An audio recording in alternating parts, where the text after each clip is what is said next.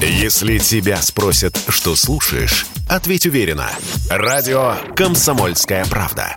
Ведь Радио КП – это самые оперативные и проверенные новости. Эксперты рассказали, какие товары могут исчезнуть из-за санкций. В продуктовых магазинах иностранные газированные и алкогольные напитки. В частности, продукции чешских пивоварен или британских брендов виски. И газировки от PepsiCo, в том числе 7up, Mirinda и другой. Но компания продолжит производить товары первой необходимости – молочку и детское питание. Холдинг на время отказался от вложений капитала и всей рекламной деятельности. Это ожидаемое решение. Так всегда крупный бизнес поступает в условиях неопределенности, отметил в эфире Радио КП исполнительный директор Ассоциации «Русбренд» Алексей Попович. Сейчас компания сконцентрирована, собственно говоря, на главном. Это обеспечить там производство, сохранить рабочие места, соответственно, платить налоги. Маркетинг э, в данных условиях, э, его сокращение – логичное решение. Если вы обратили внимание, это происходило во время всех кризисов. Потому что на сегодняшний момент компании не знают, смогут ли они обеспечить свою продукцию на полке. При этом, заверяют эксперты, хоть российский рынок и будет испытывать трудности из-за санкций, никакие продукты не исчезнут с прилавков. Их заменят поставками из других стран. А те компании, которые проработали в России не один десяток лет, будут стремиться найти компромисс, предположил Алексей Попович, исполнительный директор Ассоциации «Русбренд». Ничего драматического, мне кажется, на сегодняшний момент не происходит. Я думаю, что потребитель какие-то основные свои любимые напитки на полках будет наблюдать и в дальнейшем.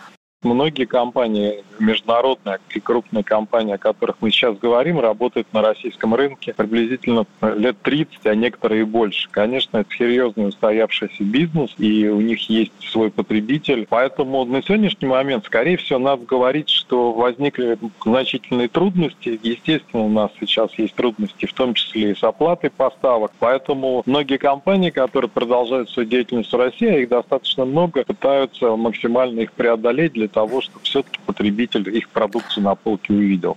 Что касается высокотехнологической продукции, то здесь могут возникнуть проблемы с поставками компьютеров и серверов. Кроме того, ряд автомобильных брендов объявил о приостановке своих производств на территории России. В такой ситуации увеличится спрос на авто азиатских производителей. Да и европейский массовый сегмент вскоре снова будет представлен у нас в стране, отметил в разговоре с Радио КП руководитель проекта автомаркетолог Олег Масеев.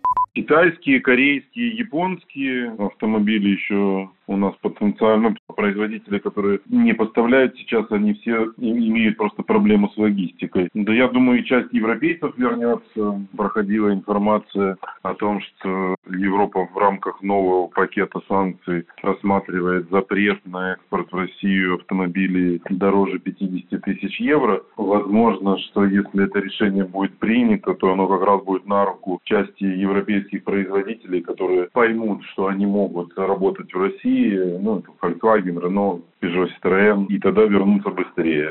Понятно, что пострадает там Mercedes, BMW, но массовый сегмент в этом случае не пострадает.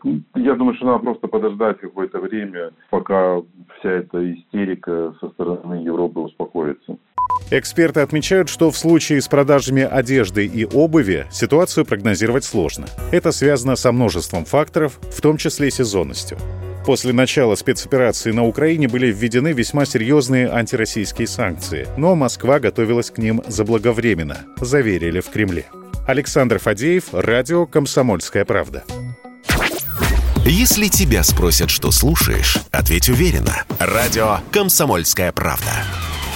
Ведь Радио КП — это эксклюзивы, о которых будет говорить вся страна.